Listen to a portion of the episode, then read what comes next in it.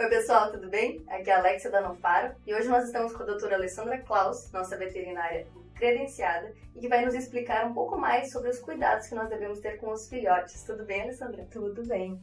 Então, meu nome é Alessandra Klaus, eu trabalho como veterinária já há 10 anos, uh, trabalho praticamente com atendimento domiciliar, então eu vou até a casa do tutor para fazer os atendimentos, tanto de clínica geral como especializado em dermatologia.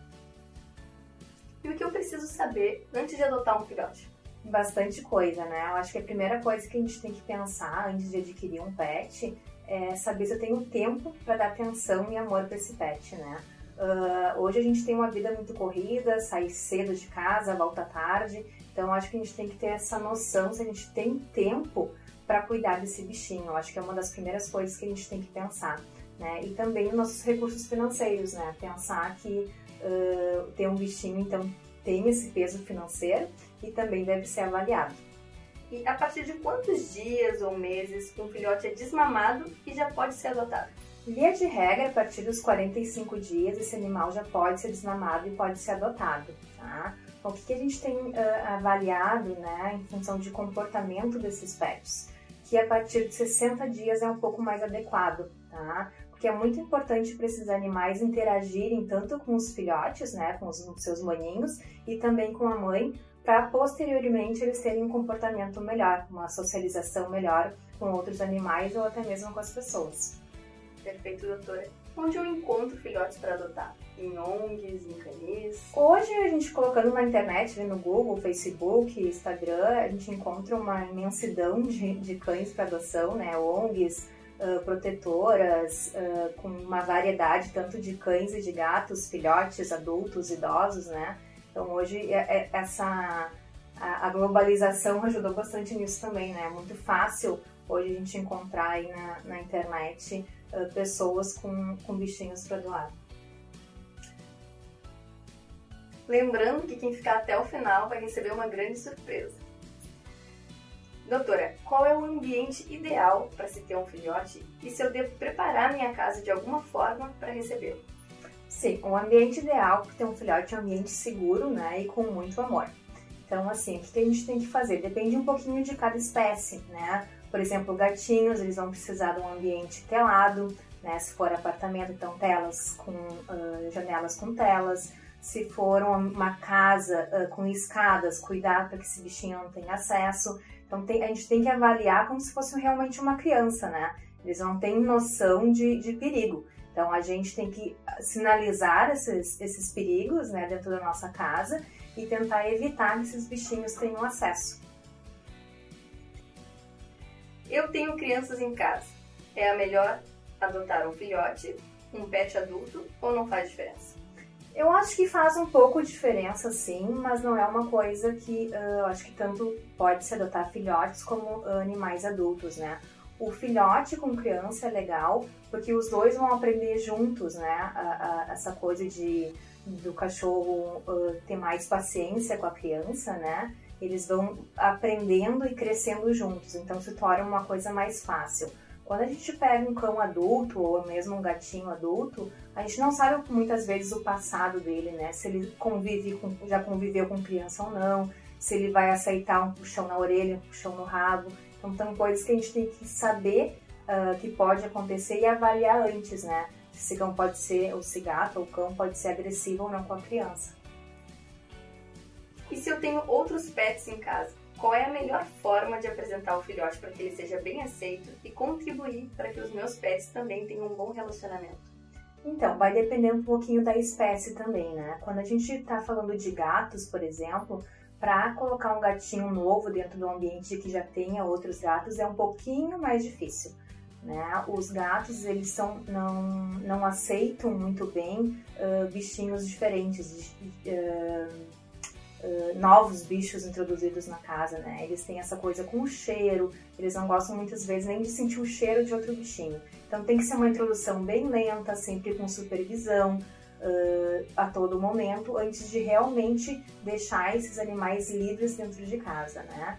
Com cães isso é um pouquinho mais fácil, principalmente para aqueles cães que já socializam, que já vão para parque, já brincam com outros cães. Então, normalmente, com cães uh, que já são sociáveis, a gente não tem muito problema. E se eu passo muito tempo fora de casa? Eu deveria adotar dois pets de uma vez para o filhote não se sentir sozinho ou não faz diferença? Ou eu não deveria adotar um filhote nessas condições?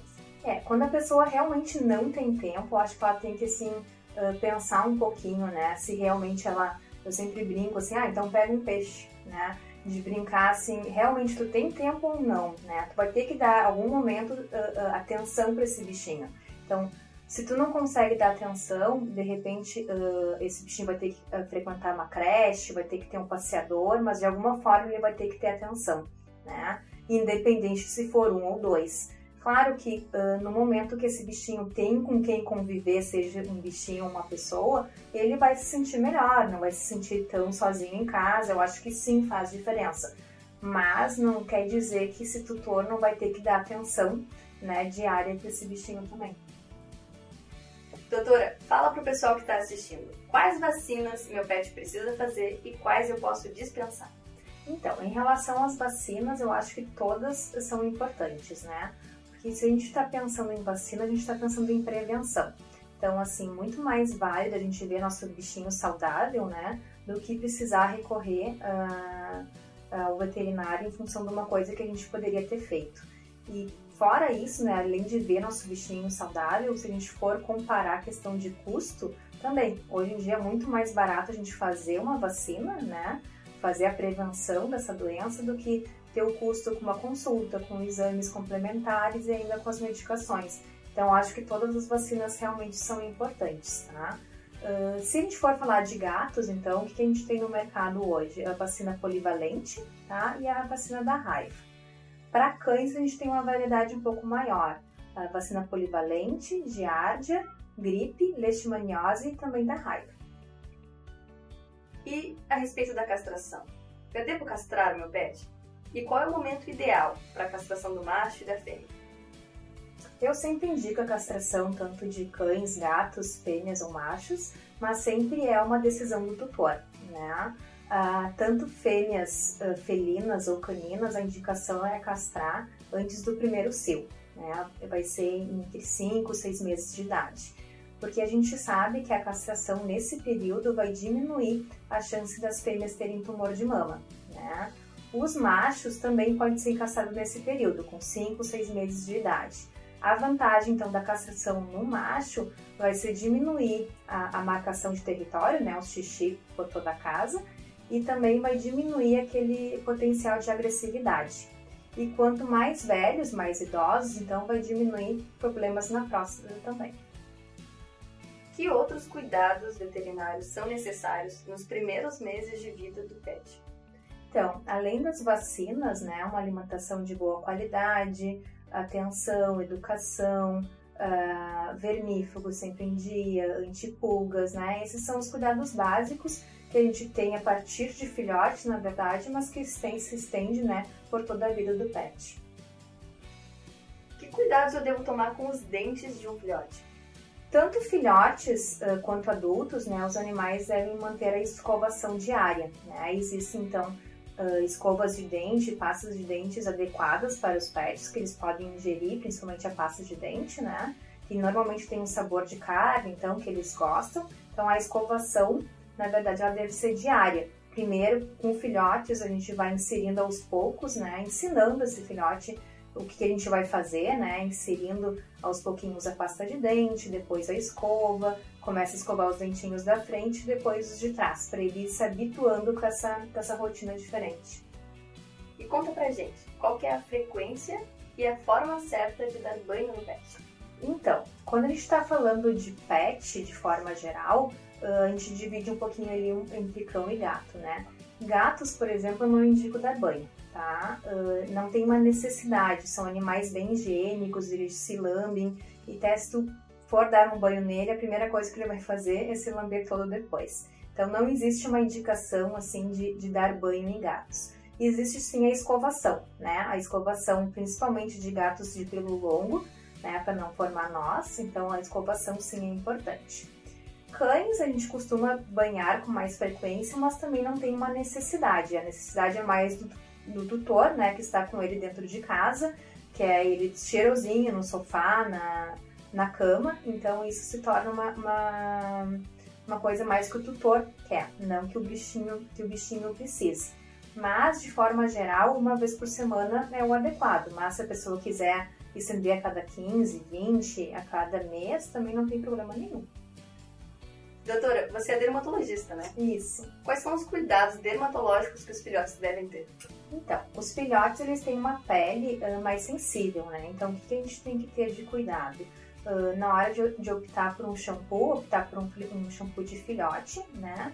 Uh, na hora de banhar esse, esse bichinho, então cuidar a temperatura da água e também do secador, né? Manter sempre morninho, sempre botando a mão junto, né? Para se não queima a gente, não queima o filhote. Mas de forma geral é isso. Explica para nós. Podemos levar os nossos pets para passear antes de tomar as vacinas quando eles são filhotes? Então, isso é uma coisa que a gente uh, tem a preocupação, né? Que os bichinhos uh, se exponham, então, e pe vão pegar algum, alguma doença viral, principalmente mas é uma época que os bichinhos precisam socializar. Eles precisam conhecer outros cães, outras pessoas, uh, outros barulhos, ambientes diferentes. Então, normalmente o que eu indico é que esse pet pode sim passear, mas de uma forma diferente. Então, vai passear no colo, vai passear dentro do carro, uh, vai para uh, visitar casas que, que tenham outros bichinhos que a gente sabe que são saudáveis, que têm vacinas em dia para que esse cão não fique confinado dentro de casa, que ele conheça outras pessoas, outros animais, mas também fique de certa forma protegido. E a pergunta que não quer calar: os gastos com os filhotes são maiores do que com um pet adulto? No início, sim. Né? A demanda de alívio do protocolo vacinal inicial de filhotes é bem grande. Né? Então, realmente, sim, nos primeiros meses de vida, tem a castração, quando sempre que a gente adquire um filhote, a gente vai comprar caminha, vai comprar outras coisas também que não só relacionadas à saúde, mas o bem-estar, né? Brinquedos, enfim. Então acaba tendo um custo sim um pouco maior no início. Mas em média, doutora, quanto nós gastamos com pets por mês? Então, esse cálculo é bem difícil de a gente fazer, né? Então, o que, que depende da cidade que a gente está, do bairro que a gente mora, então tem várias variantes. O que, que eu sempre indico as pessoas fazerem? Conversar então com amigos, com familiares, para saber mais ou menos o que as pessoas uh, costumam gastar, ir numa pet shop, ver os serviços, né, o valor dos serviços, o valor dos produtos, né? E hoje em dia também existem planos de saúde para os pets, então é uma boa alternativa, né, para quem está preocupado em quanto que eu vou gastar por mês, então é um valor fixo, né? E também é bem importante naquelas questões de emergências, que a gente nunca sabe o que vai gastar, eventuais emergências podem acontecer, né? Então a gente se sente mais seguro também dessa forma. Quais são os passeios ideais para um pet? E qual que é a melhor frequência para fazê-los? Então, quando a gente fala assim de passeio, a gente fala muito mais em relação ao cão, né? Que tem essa necessidade de passear muito mais do que o gato, apesar de que muitos gatos também gostam de passear. Então, o cão, na verdade, ele tem que fazer passeios diários, né? A maioria das pessoas tem o hábito de levar o, o cão para passear para fazer as necessidades, né? 5, 10 minutos. Mas na verdade o passeio é muito mais do que as necessidades fisiológicas, né? Então a gente realmente tem que passear com esse animal pelo menos uns 30 minutos por dia. E se possível, três vezes na semana, aumentar esse tempo, né? Caminhar uma hora. Claro que não vai ser de uma hora para outra, tem que ser uma coisa progressiva, né? também vai depender do porte do animal, da energia, né, do estado de saúde desse bichinho, mas o passeio ele é tão, ele é tão bom fisicamente quanto mentalmente para esse animal. E o pet de apartamento deve então passear mais do que um pet que mora com uma casa no pátio? Na verdade, o que a maioria das pessoas pensam, né? Por estar num pátio não precisa passear. E na verdade precisa, né? Uh, muitas vezes o animal pode estar com aquele pátio imenso todos os dias, mas ele não tem ninguém para brincar, o tutor não vai brincar com ele, não tem outro bichinho para brincar, né? Então para ele aquilo se torna uma coisa uh, só um pátio vazio. Então o passear, na verdade, ele vai estar vendo ambientes diferentes, pessoas diferentes, vai estar com cheiros diferentes, que é bem importante para eles uh, essa questão de cheirar coisas, né? Então, acho que o passeio é importante tanto para animais que vivem em apartamento, como aqueles animais que vivem em casa. Mas os brinquedos ajudam? E quais que são os melhores brinquedos para um filhote? Sim, os brinquedos ajudam bastante, né? Até porque o, tanto o cão quanto o gato, eles têm o mais o cão, né? Mas tem o hábito de morder e roer, né? Então, se a gente não quer que ele roa nossas coisas, a gente tem que oferecer, né? Outras coisas para eles brincarem. É importante, então, que cada espécie receba brinquedos referentes à sua espécie, né? Uh, e, a, e, o porte do animal também é importante, porque os, os brinquedos têm que ser fortes o suficiente que eles não consigam tirar pedaços né? Para que o momento que eles tiram pedaços se torne um perigo, né? Pode ingerir. Então, esses brinquedos têm que ser fortes e a partir do momento que a gente percebe que está saindo algum pedaço desse brinquedo, ele tem que ser jogado fora. E falando nisso, como que eu ensino meu filhote a parar de morder os objetos e as pessoas?